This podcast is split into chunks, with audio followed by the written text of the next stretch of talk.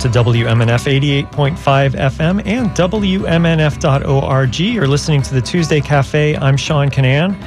Before we get started, I want to remind you that the candidates for U.S. Senate in Florida will debate tonight, and you can hear it live on WMNF. We'll broadcast the debate between Marco Rubio and Val Demings on our HD3 channel, The Source, from 7 until 8 o'clock tonight. You can listen on an HD radio, on the WMNF app, or on WMNF.org. A search committee at the University of Florida recommended only one finalist for one of the highest salaried state positions that's president of the University of Florida. That recommendation is Republican U.S. Senator Ben Sasse from Nebraska. And since that announcement, there have been major protests on campus, both against Sasse and really against the process that's happened that, that brought him there. Our guest on the show today has some insight on all that. So I hope you stay tuned to hear why her organization is concerned about Sasse. And maybe you can weigh in by calling 813 239 9663 or by emailing DJ at WMNF.org. You can also text 813 433 0885. If you do text, please be sure to sign your text. Bryn Taylor is the co president of the Union for Graduate Assistants, UF Graduate Assistants United. Welcome to WMNF's Tuesday Cafe, Bryn. Thanks so much for having me on. I appreciate you coming on. A lot of people are really concerned about this topic, and uh, this is the first time we've been able to explore it in depth. So I hope that people get to tune in and to weigh in, and we'll be able to hear what you have to say about it. So thanks so much for coming on. So before we get to Ben Sasse specifically, why don't you let people know what is GAU and who does it represent? Mm-hmm. Um, so GAU is Graduate Assistants United, like you so kindly introduced, and we are the union for graduate assistants on campus. So um, once you enter grad school, you can either um, just do pay your tuition and complete the degree, um, or you can be a graduate assistant, which means you work for the university, but you also um, are a student pursuing a degree. So um, I think pretty much every doctoral student at UF is a, a graduate assistant, which means they do research assistants um, or teaching assistants. And um, about some master students are, but altogether we represent about 4,400 graduate students at UF. Again, our guest is Bryn Taylor, co president of the Union for Graduate Assistants, UF Graduate Assistants United, or GAU. And the GAU hosted a protest um, a week ago yesterday, last Monday, and we have some audio that was recorded by the Tampa Bay Times in which you can hear people chanting, hey, hey, ho, ho, Ben Sasse has got to go. So the rest of the show, we're going to talk about Ben Sasse and about, you know, what, what this protest is all about. But I want to give people a sense of what your union is is uh, saying and what the protest is all about. Here's a little bit of the audio from from that protest.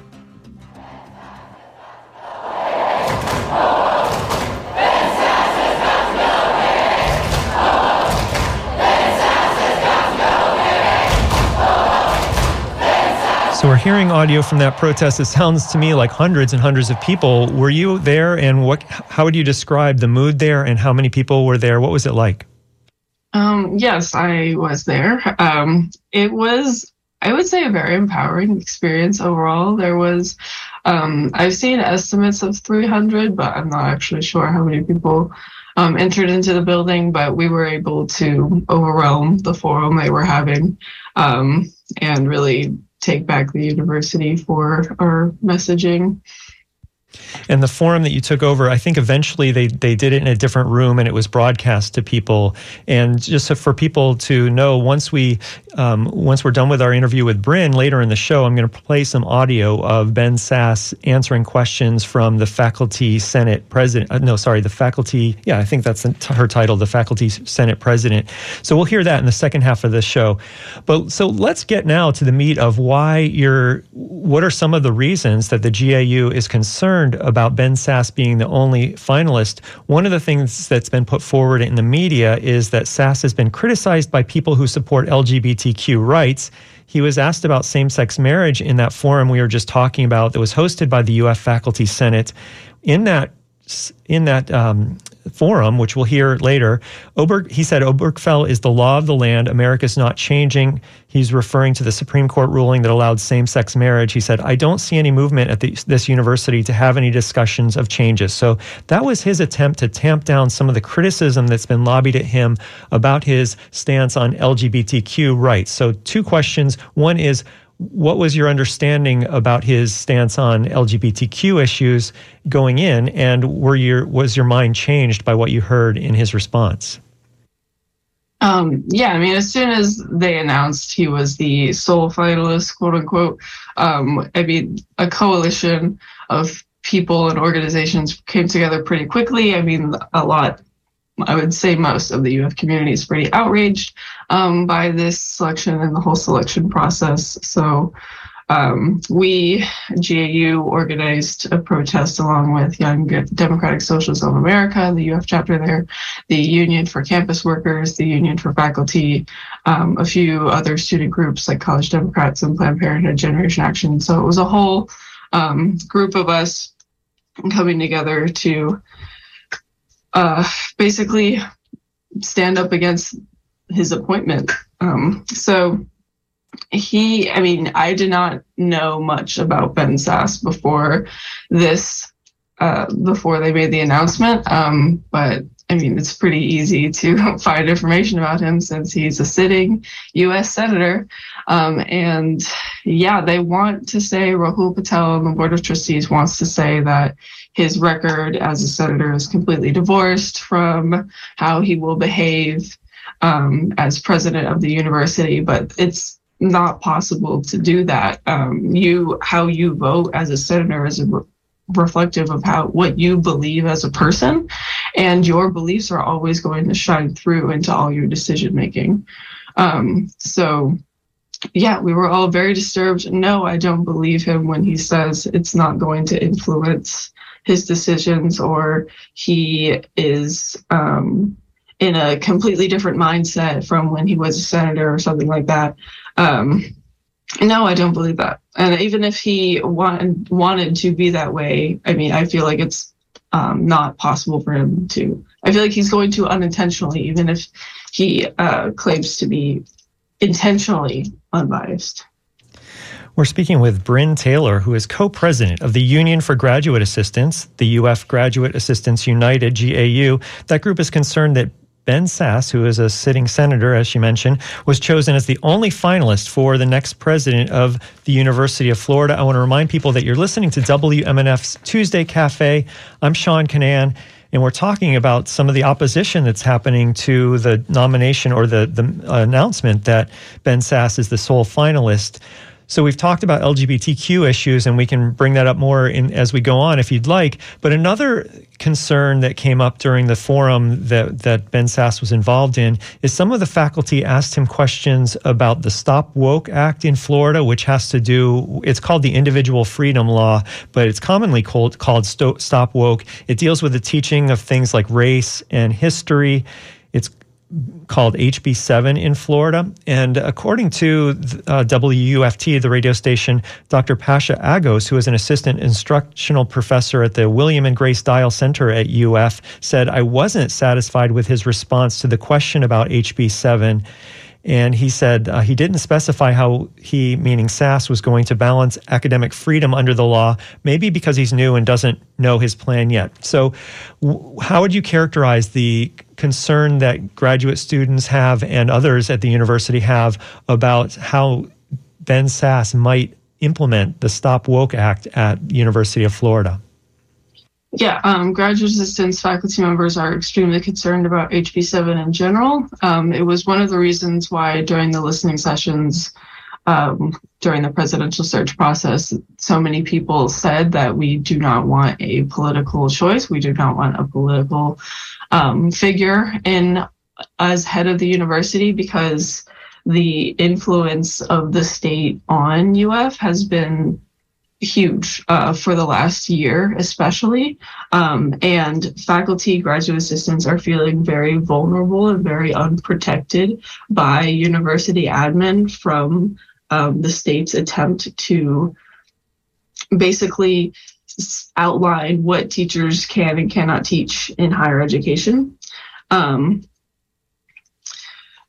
so we wanted somebody who was going to stand up to the state and say, no, teachers are going to be able to teach what is correct and what is appropriate for their field, no matter if it's offensive to your political viewpoints.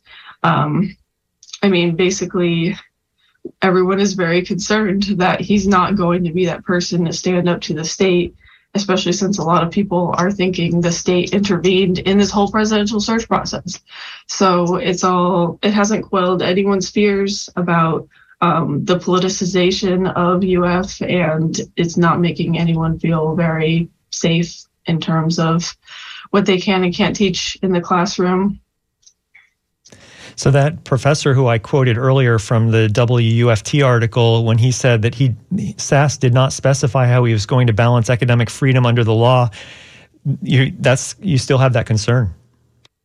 Um, yeah, very much so, because no one knows right now how it's going to be implemented. There's talks of um, it'll be like penalties for violating HB7 are going to be like fees to the university or like lawsuits to the individual. Like there's so much unclear about how this law is going to be implemented at all. Um, and yeah, it's even more unsettling that he doesn't even have a plan for how to protect against that. But why would he? Because he's from Nebraska. I want to remind people that our guest is Bryn Taylor, who is co president of the Union for Graduate Assistants at the University of Florida, the UF Graduate Assistants United. That group is concerned that Ben Sasse was chosen as the only finalist for the next president of the University of Florida. And we are going to take your calls later in the show as well 813 239 9663. You can text 813 433 0885, or you can uh, email us at dj at wmnf.org. I have a couple of emails that have already come in and texts, but I'm going to hold off on those for a second because I want to go back to something that you were talking about a minute ago, Bryn. In a press release that outlined GAU's concerns about Sasse, you point out that the University of Florida community is still recovering from last year's academic freedom scandal from continued censorship and other politically motivated actions. So let's take those in order. For people who don't remember, and we're, you know, we're a couple of hours away from the UF campus. This might not be in the forefront of the minds of people at, at in the Tampa Bay area, but set in, who, what set in motion the academic freedom scandal at the University of Florida and what ended up happening? Um, I mean, so the biggest thing that's happened, that there's been several things that have happened, um, but the biggest thing was that UF prevented um, three, I believe, faculty members from testifying in a state court case because the state of Florida was the defendant. Um, they were asked to give expert testimonial um, testimony and basically UF administration denied them from doing that, which has never been done before.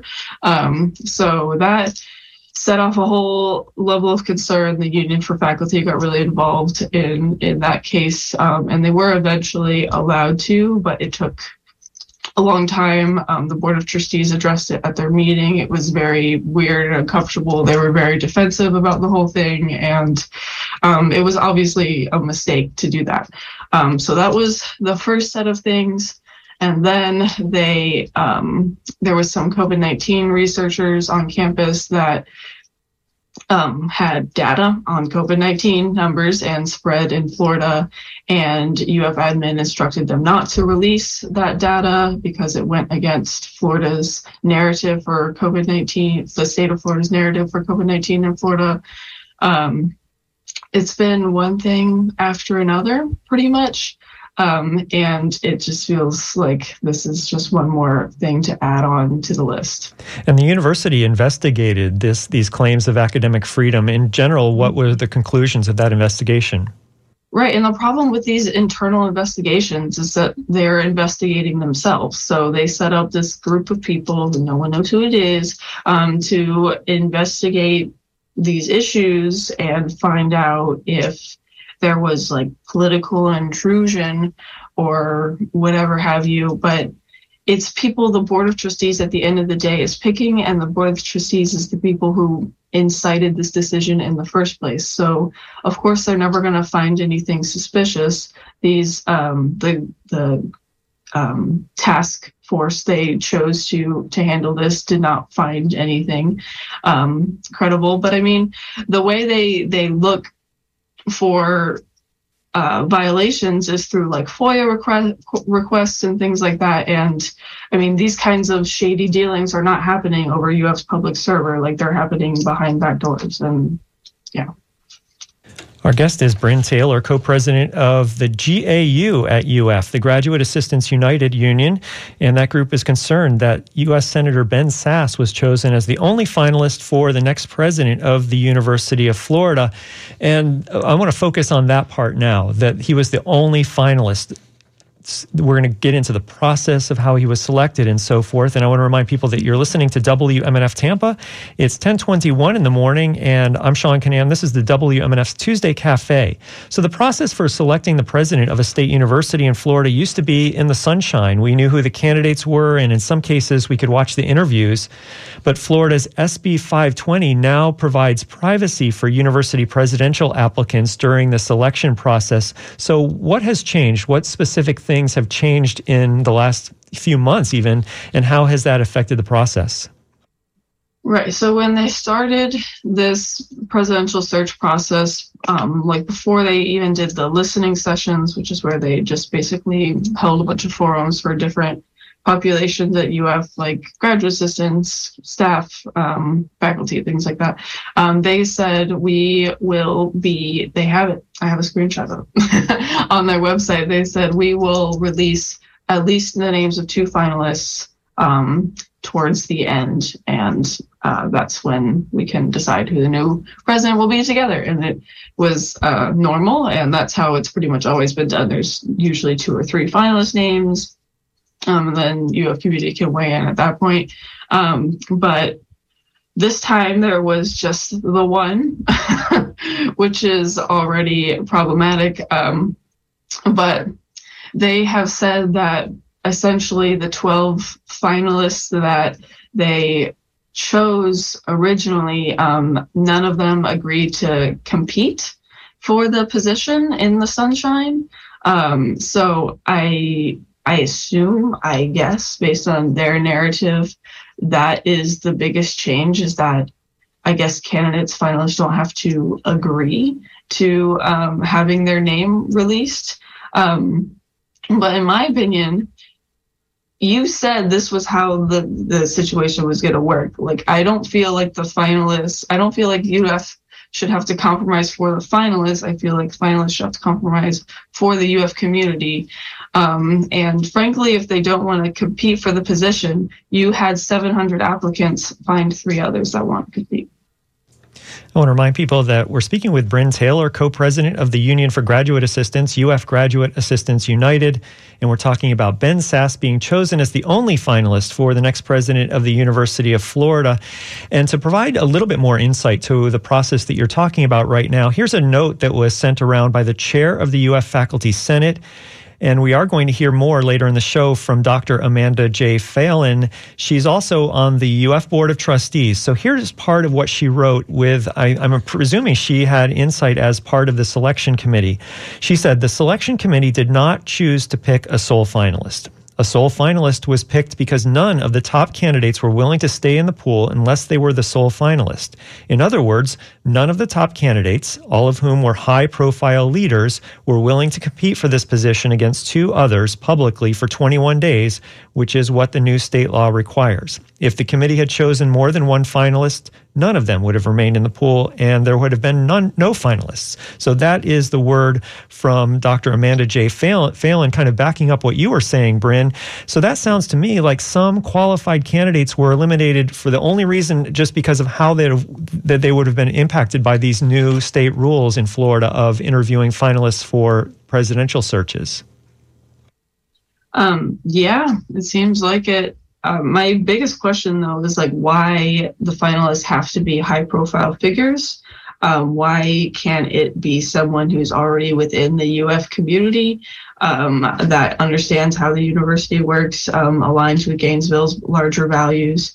Um, why does it have to be someone who has that concern in the first place. Our guest is Bryn Taylor, co president of the Union for Graduate Assistants, UF Graduate Assistants United, GAU. And I'm going to read just a couple of texts that have come in right now. Uh, first of all, um, Gary, who um, Gary says, thanks to your guest for speaking out. As a UF graduate, I'm deeply concerned about this issue. The board of trustees are all mega donors of Ron DeSantis and are definitely doing his bidding in all UF policies. Gary finishes by saying academic freedom is definitely on the ballot this year. Vote appropriately. So thank you, Gary, for that comment. Um, going back to Bryn now, do we know who makes up the UF Presidential Search Committee? Um, yeah, it's a whole list of of people that do. So the you have um, a lot of the board of trustees. You have uh, Amanda Phalin, who's faculty senate president. Um, Lauren Lemasters is the student body president. She's on it. Um, there's a staff member, I think, um, like football staff, um, and there is a faculty member as well, besides Amanda Phalin, I believe. Um, but it's comprised of a, a, few other people that I'm not sure how they're integrated with the university. Um, but yeah, that's that's pretty much who who comprises the search committee. Um, they pick new people every year. There's some players that stay the same, but um, for each one, each time they have a new president, they generally pick a new crop of people. We wanted, we really wanted a graduate assistant on that search committee um, because there there is none uh, right now. Um, but they did not grant that to us. Our guest is Bryn Taylor, co president of the Union for Graduate Assistants, the UF Graduate Assistants United, GAU. That group is concerned that Ben Sasse was chosen as the only finalist for the next president of the University of Florida. David writes in, he says, I know there's a lot of controversy about Ben Sasse, but I honestly think he'll be good at the job and help raise the university's profile. I think we should give him a chance. I both work at UF currently and an alumnus. I bet Sasse will be great at fundraising since he's already got some fundraising experience as U.S. Senator.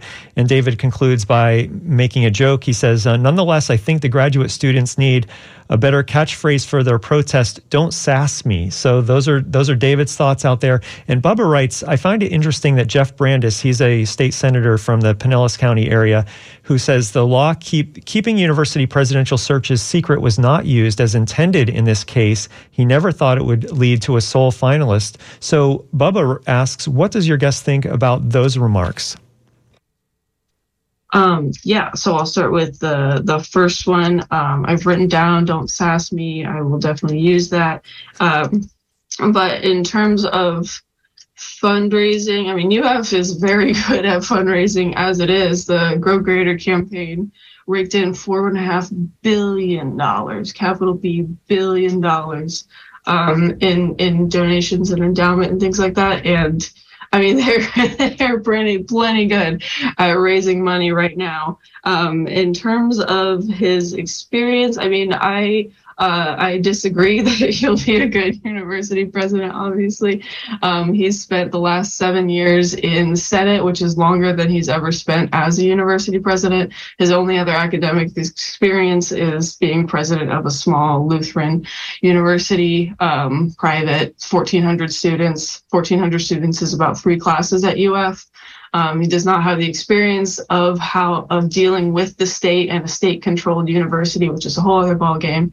UF has crazy prestige as it is. We're already a top five university, considered best university in Florida. Um, we, I, I think personally, this is going to take us down because a lot of people are reading this as a political choice, as a political appointment, and a lot of people are seeing UF now as DeSantis's personal playground. So no, I'm not. Um, I'm not, I do not share your optimism. Um, in terms of what Brandes said, I mean, yeah, you uh, you messed up by writing that law. Sorry, like I'm sorry this wasn't how you thought it was going to be implemented, but it is. So um, I'm really hoping that he's right when they say that they're going to edit the law in the future. Um, but I don't know why anyone ever thought taking cert- anything out of the sunshine was a good idea.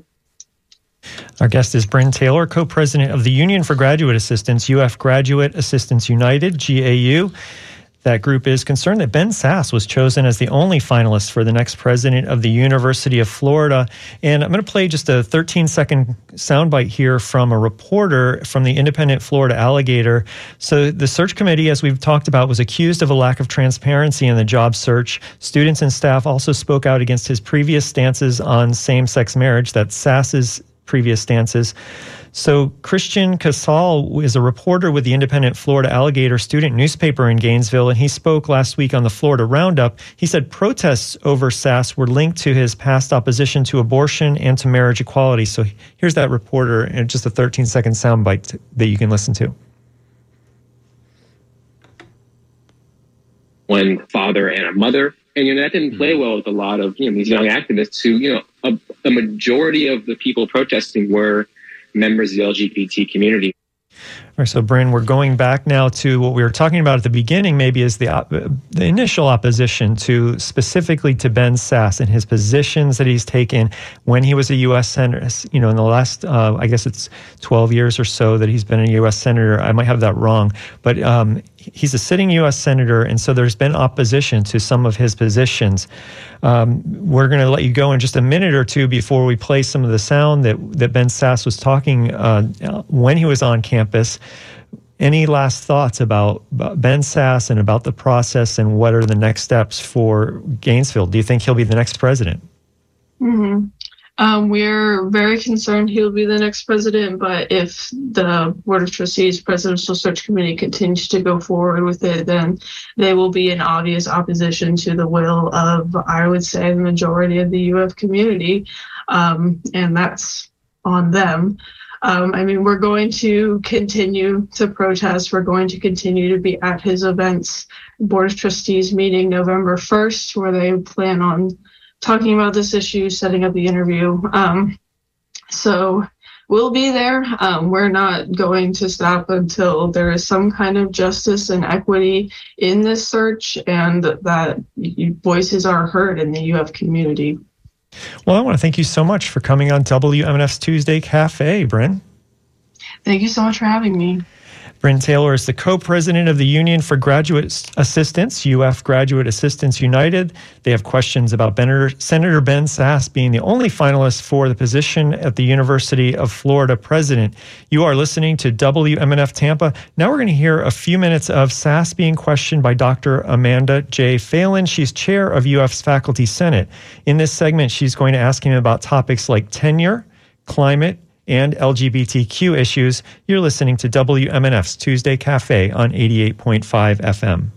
Many of us are deeply concerned by your positions on LGBTQ plus rights. And many of us are very skeptical that you will recognize, protect, and advance institutional protections for the rights of all students, faculty, and staff, regardless of their sexual orientation or gender identity. UF's non discrimination policy prohibits discrimination on the basis of sexual orientation or gender identity or expression. A large constituency at UF would like assurances that you will not undermine those protections and that you state your commitment to treating all persons fairly. Thank you uh, for the question. I guess uh, that's right down the path of where um, we guessed we might uh, start. So let me just begin by saying I believe deeply in the uh, immeasurable worth and universal dignity of every single person. And I believe in creating uh, a culture and a community of inclusivity. Um, so I, I guess that that's the first thing to say, that everybody has infinite worth.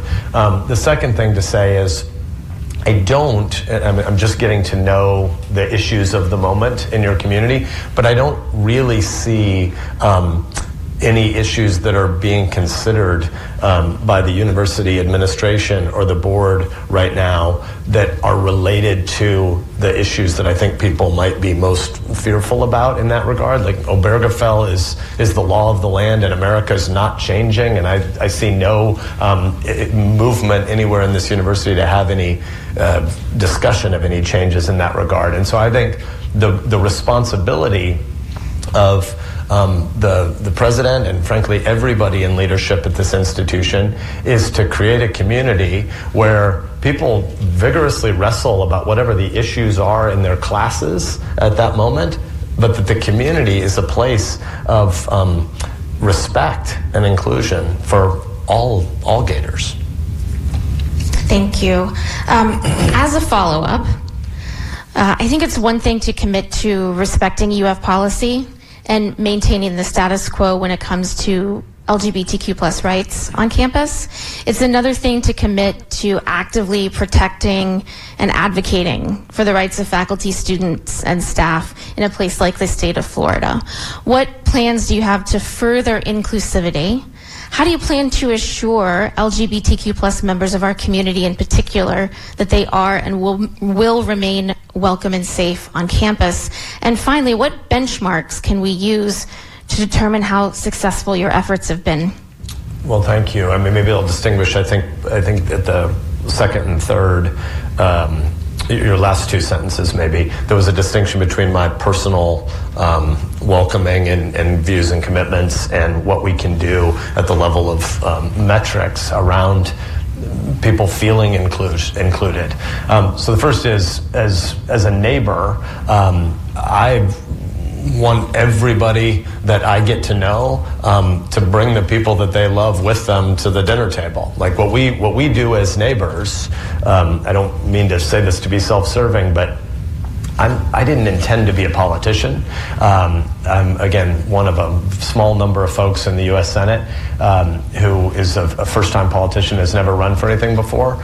I'm by far the highest vote getter in the history of Nebraska. Um, and the only way that happens is because people across a whole spectrum of politics in Nebraska think that I'm a whole human. I'm not reducible to whatever my policy positions are. Um, there are lots and lots of people in Nebraska who might not agree with my policy positions on X, Y, or Z, but they know that I care about them and value them as a person. And so that's who Melissa and I are as neighbors. At the level of metrics, um, I would need to learn from your community inside UF what metrics have been used to date, what is working well, and what needs to work better. So I'm, I'm aware that there is an LGBTQ plus uh, presidential advisory group, um, and I would love to meet with that group and understand um, what is happening on campus and what are the metrics that are currently being used, and what do we need to do better to create a, a community and a culture of inclusion where people feel respected.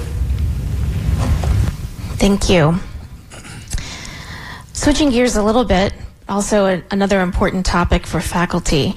When you were president of Midland College, you eliminated tenure. And when interviewed about the change when stepping down, you said, quote, the college doesn't exist as a job program for teachers. This perspective on the purpose of tenure is in direct contrast to the AAUP's 1940 declaration, which affirms that the purpose of tenure is to safeguard academic freedom and ensure that scholars can teach and conduct research without fear of corporate or political pressure. Do you agree that tenure is fundamental to academic freedom? As president of UF, will you direct or support efforts to eliminate tenure? If you do support tenure at UF, what policies will you put in place to protect it? Yeah, that's an important question and many, many different subcomponents. There's, there are a few things that were maybe implicit in there about what happened at Midland that aren't exactly accurate, but I don't think it's probably worth spending time quibbling on that. I think I would just, what, what I say at a headline level first, um, I will be a zealous defender of tenure.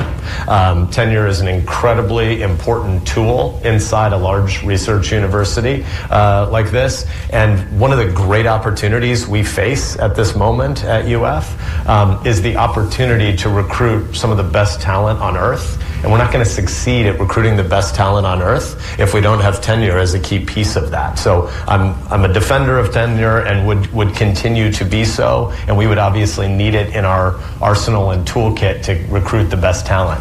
Uh, what I was saying about Midland, though, is there's obviously a big difference between a large, complex research institution and a small teaching centric institution. And I think one of the ways that we defend tenure better is by making sure we can eliminate some of the misconceptions that many people have about tenure. So I don't, I don't know Tallahassee. Never, to my knowledge, I'm running through my head a lot of travel history in my life. I don't think I've ever been to Tallahassee, uh, which is something because I was very happy to see Nebraska beat Florida State in football many times, but I guess it was always in Lincoln. Um, that was probably a political misstep right there. Sorry.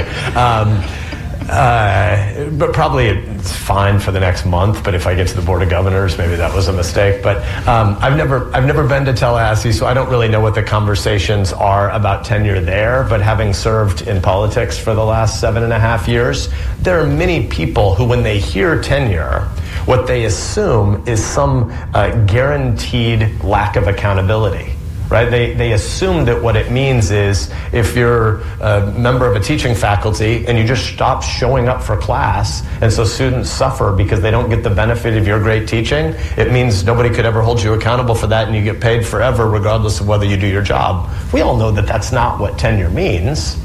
But we have to do a, a, a, good job of making the case for what tenure is and why it exists. Um, I, I, think back to when I was in college. Uh, I graduated undergrad in 1994, and when the Hubble telescope was unveiling some of its revolutions, must have been in the spring of 93.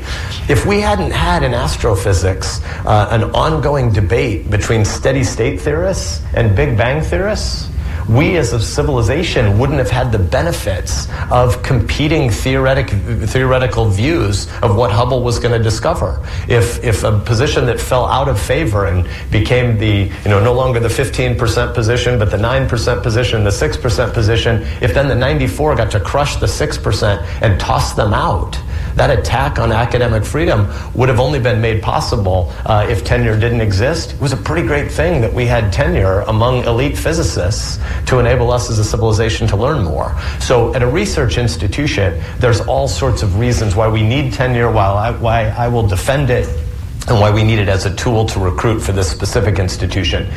But I also think it's important to recognize that in a community um, this big and diverse, we have a whole bunch of faculty that do very important things that are not on the tenure track. And I want to be an advocate for them as well. So I think there's a, there's a lot of conversations we need to have. But if, if the headline worry is um, that I'm an opponent of tenure, I think there are lots of places where tenure can be abused and in some situations has been, but at a place like this, tenure is an incredibly important tool and I will be a defender of it.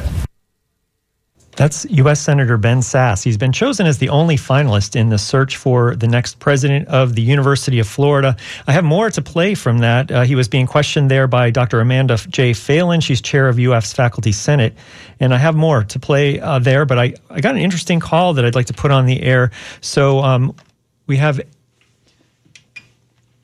we have Eddie in Tampa. Hi, Eddie. What's on your mind? Why'd you call in? Yes, I called in because it's a hypocrisy that they talk about President Sasse, but they don't talk about Rhea Law. Sasse has far, far better qualifications than Rhea Law, but nobody's talking about Rhea Law. Sasse has a PhD. Rhea Law does not have a PhD. Sasse was a college president. Rhea Law was never a college president. Sasse has published something. Rhea Law has never published anything. It's a complete hypocrisy. I think they should be more concerned that we have a totally unqualified person at USF as opposed to Sasse, who may have some unpopular political views, but he has excellent credentials. All right, Eddie, thanks so much for calling in. I appreciate that. Thank you. And, and I think that people might be able to weigh in on that as well if you'd like. 813 239 9663. We are going to go back and hear more of Ben Sasse. He was talking last week at the University of Florida. He is the finalist, the only finalist for the president of the University of Florida, one of the highest paid state positions in, in Florida. And uh, there have been concerns, as you heard from my guest early on, the GAU, Graduate Assistants United Union co president, who is concerned about Ben Sasse being the only selection. Well, here's more of Ben Sasse being questioned by Dr. Amanda J. Phalin, talking about things like tenure, which we just heard, and climate. And in a bit, we'll hear about uh, that lack of experience at the at the as a at a as a president at a big college. He tried to say. So here's more of Ben Sasse. Thank you. Many faculty have expressed deep concerns about political influence and interference at UF. Last year, a faculty senate report documented, quote, palpable reticence and even fear on the part of faculty to speak up in case they anger state government officials. Multiple state laws restricting universities have been passed, such as HB 7, commonly known as the Stop Woke Act, has placed limitations on what instructors may say in classrooms. SB 7044 requires state institutions to change accreditors every five years. And lawyers for the state argued in a court filing last month that faculty do not have free speech rights when we teach. In this environment, what specific actions can you take to strengthen academic freedom? How will you stand up for and protect our interests when they undoubtedly clash with the interests of elected leaders in our state? So, very important question again, uh, but uh, I probably answered pieces of it in the last question, so I'll try to not be too redundant. So maybe nibbling around the edges. Um, academic freedom is obviously essential uh, to our research mission, and academic freedom is essential to what happens in a dynamic classroom. Um, you want vigorous debate around a conference table and in a seminar room and at the lab bench. Um, so, first of all, um, I'm a defender of academic freedom, period, full stop.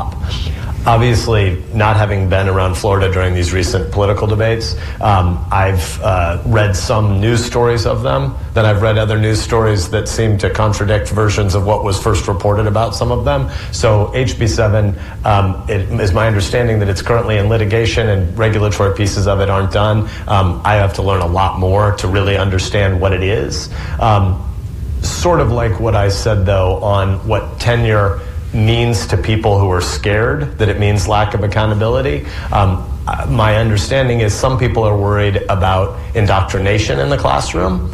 Good teaching isn't indoctrination, and it shouldn't be indoctrination.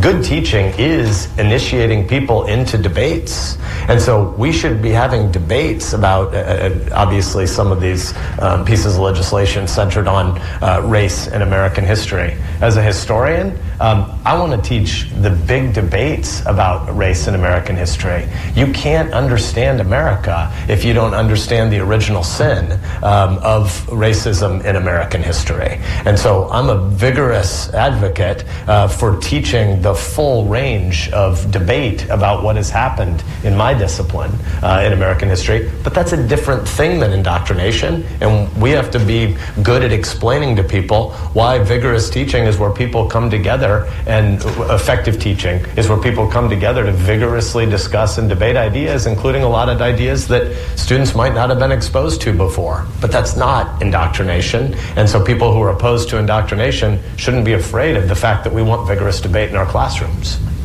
Well, that's U.S. Senator Ben Sasse talking at the University of Florida last week, where he is a is the only finalist for the UF presidency. And uh, he was talking there about academic freedom and about tenure, two of the things that we talked about earlier with my guest from the GAU, the Graduate Assistants United Union. And we have a caller who wants to talk about tenure. So, Anne, you're on the air. What would you like to say about tenure? Yes, um, I was just listening to Ben Sasse and, and talking about tenure and what tenure is not. And I have to say, it makes me a little bit irritated because it is the conservatives and the grand old party that has put tenure in a negative and everything that he said tenure is not they are the ones that have made people believe that that is what tenure is. And so it's it's it's really amazing to sit there and listen to him him say that so that was that was my comment. Yeah. All right. Thank you, Anne. I appreciate you calling in. And a reminder, if you'd like to call in in the last couple of minutes of the show, 813-239-9663. You can also email me, dj at wmnf.org or text 813-433-0885. Please sign your name if you do send a text. And we are about to hear more of Ben Sasse, who is the senator from Nebraska and also the uh, only presidential candidate finalist at the University of Florida. He's being questioned here by Dr. Amanda J. Phalin, and they're going to talk now, I think, about climate and then later on about his experience as a co- small college president. Thank you. You're visiting Florida less than two weeks after one of the most devastating hurricanes in history, one that produced floods across the state, storm surges that flooded cities on both coasts. UF was one of the first universities to sign what is now known as the President's Climate Commitment. We have worked to advance sustainability and climate change mitigation policies, and we are working towards reaching carbon neutrality by 2025. As UF president, what role do you see in advocating for research and policies that seek to reduce the human causes of climate change?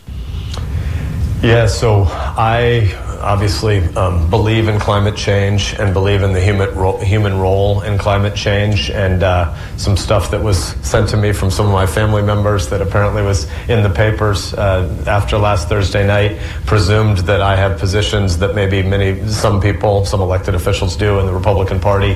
Um, some of them being uh, skeptical of climate change arguments. That's not my position. Um, so I, I believe in climate change and I believe in the human role in climate change. A place where I might differ with some people in the room and in the community is I'm very skeptical of the ability of the federal government to centrally plan our way through a moment where I think the only way we're actually going to see is succeed. Um, at reducing the human role in climate change is through a lot more innovation. And I think that's going to require a dynamic U.S. economy. If you look at the places uh, around the world that have the greatest ramp up in their contribution uh, to climate change, there are countries that are not going to be responsive to the fact that the U.S. might pass uh, rules that will constrain our economy. And so I believe strongly in climate change. I believe strongly in the role of UF to be involved in research to mitigate climate change. But I might have some differences of opinion with people in the room about what federal policies would be more or less effective to that end.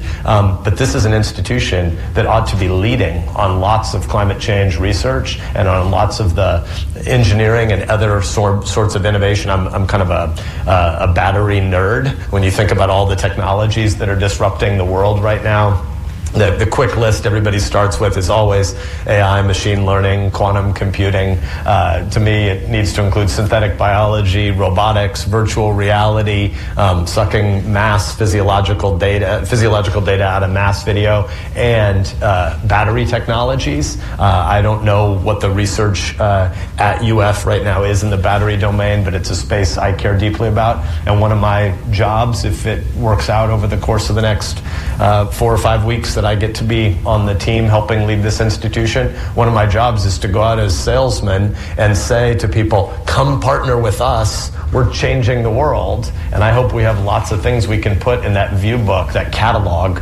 of sales opportunities I have to go out and try to recruit uh, new talent and new resources to celebrate the kind of work that uh, UF big brains and, and researchers are doing in this lane. That's Ben Sasse being questioned by Dr. Amanda J. Phalin. She's chair of UF's Faculty Senate. You're listening to WMNF Tampa, 88.5 FM. This is WMNF's Tuesday Cafe. I'm Sean Kinane.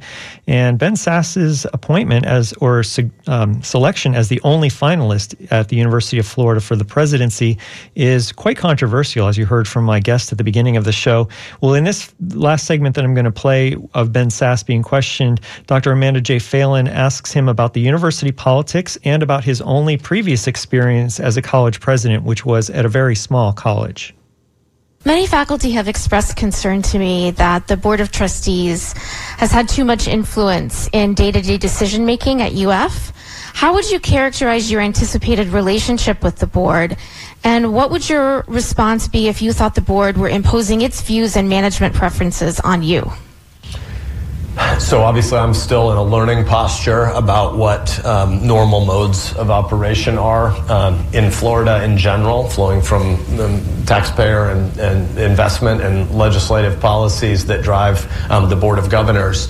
But at the Board of Trustees level, um, I, have served on a lot of boards over the course of my life, and uh, a mentor that I had about 15 years ago had the phrase, um, a board doing its job well is constantly tending to the rule noses in, fingers out, noses in, fingers out. Meaning that um, sort of the, the Aristotelian idea that committees deliberate better than individuals, and individuals, in whatever their domain is, execute better than committees. There are benefits to collaboration and to dialogue and to semi-finalist ideas before you get to finalist ideas and before you make a big bet um, on a project, prioritizing this or that program over another for funding. I think that it's incredibly important for any good board, not just UF's board, but as a general principle, um, to have some transparency about what the goals and metrics are that are being used. That's a very different thing than micromanaging individual decision making. And so, you know, with lots of um, kudos and respect for the 13 members of the Board of Trustees, they do in, in incredible work um, in terms of the total amount of hours and time that they invest in unpaid capacity to volunteer to better and further this community. Um, it's not their job to run an individual lab or to teach an individual class or to recruit an individual high school. And so um, fingers out means the board shouldn't be micromanaging decisions. Noses in means they should be the people who help facilitate a culture of transparency and accountability about how we prioritize among projects. Thank you. You were last in higher education administration in 2014 at Midland College, an institution much smaller than UF both in size and scope. You have a lot of big ideas about how to improve higher education, but much has changed over the last eight years, and UF as an institution is much larger and much more complex. How do you intend to get up to speed on how our university functions on the ground day to day? How will you work with faculty to ensure that you receive a broad spectrum of information about issues that affect faculty on the ground? And how open will you be to input from faculty on all these issues? Very open uh, because no one, first of all, let me just agree with the premise of your question. Um, UF is a 56,000 student and 30,000 faculty and staff in, institution. Um, Midland uh, has, I think, 1,600 students, so it's the, the, the, modal form of higher ed in America is a liberal arts college of fewer than 2,000 students. There are thousands of these, um, but they're they're wonderful, special places where lives are changed and community is thick. Um, but there's nothing like the complexity of a place like this, and so no one person could possibly know enough uh, to make decisions across the broad range of things. It's about facilitating conversations, dialoguing, and learning. So I think the, the answer to your question is uh, listen, listen, listen, and listen some more. Um, there's, uh, I mean, when I say I'm an advocate for lifelong learning, that isn't just for our 22 and,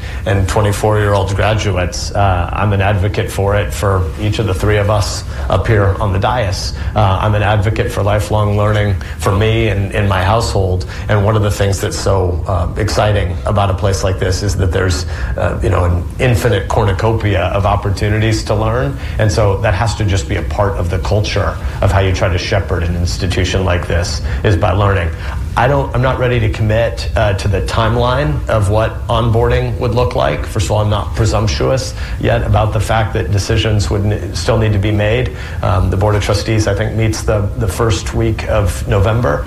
Um, but if this goes as the way I hope it will, um, then I imagine I would start sometime in the new year, and I would have a many, many months uh, period of listening to her and learning, and I would welcome dialogue with a broad range of, of constituencies and programs. There are ballpark 200 academic units at this institution, um, so you can't be in a listening tour uh, for five years straight, uh, but you would need to be in a listening tour for many, many, many months uh, to be able to help figure out how we assess the opportunities of, of sequencing and prioritization among many of the new opportunities before us, both in Gainesville and also in, we haven't talked about uh, the West Palm campus or South Florida yet, but uh, Scripps and other opportunities that we would need to learn about as well. That's Ben Sasse being questioned by Dr. Amanda J. Phalin. She's chair of UF's Faculty Senate. We might have time for a quick phone call. Uh, Jody in Gainesville, what's on your mind? Can you make it in like 20 seconds or so? I'm, I'm, I think we all need to look really critically when the GOP and people like Sasse say they, that uh, we should teach both sides in teaching the history of race. What they're saying is we need to spend equal time presenting racist science and racist ideology to our students and then the students are supposed to debate. Can you imagine what this would look like in our diverse classrooms? We're being told students should debate whether African Americans are two fifths of a person or human, and, and students should be presented racist ideology and the other, you know, anti-racist stuff and debate it out. Jody, thank you so much for your call. I think you made your point very well. Thank you so much for that. We're at the end of the show, though, and if you missed any of the interview with my guest, who is Bryn Taylor, the co president of the Union for Graduate Assistants, the UF Graduate Assistants United, talking about that group's opposition to Ben Sasse being the only finalist for the University of Florida presidency. You can catch it this afternoon on WMNF.org. Thanks to everyone who donated during our recent fund drive. You can still donate at WMNF.org. Thanks to John Dunn. Stay tuned next for Wavemakers with Janet and Tom. They'll be talking about the Sunrunner bus service. You're listening to WMNF Tampa.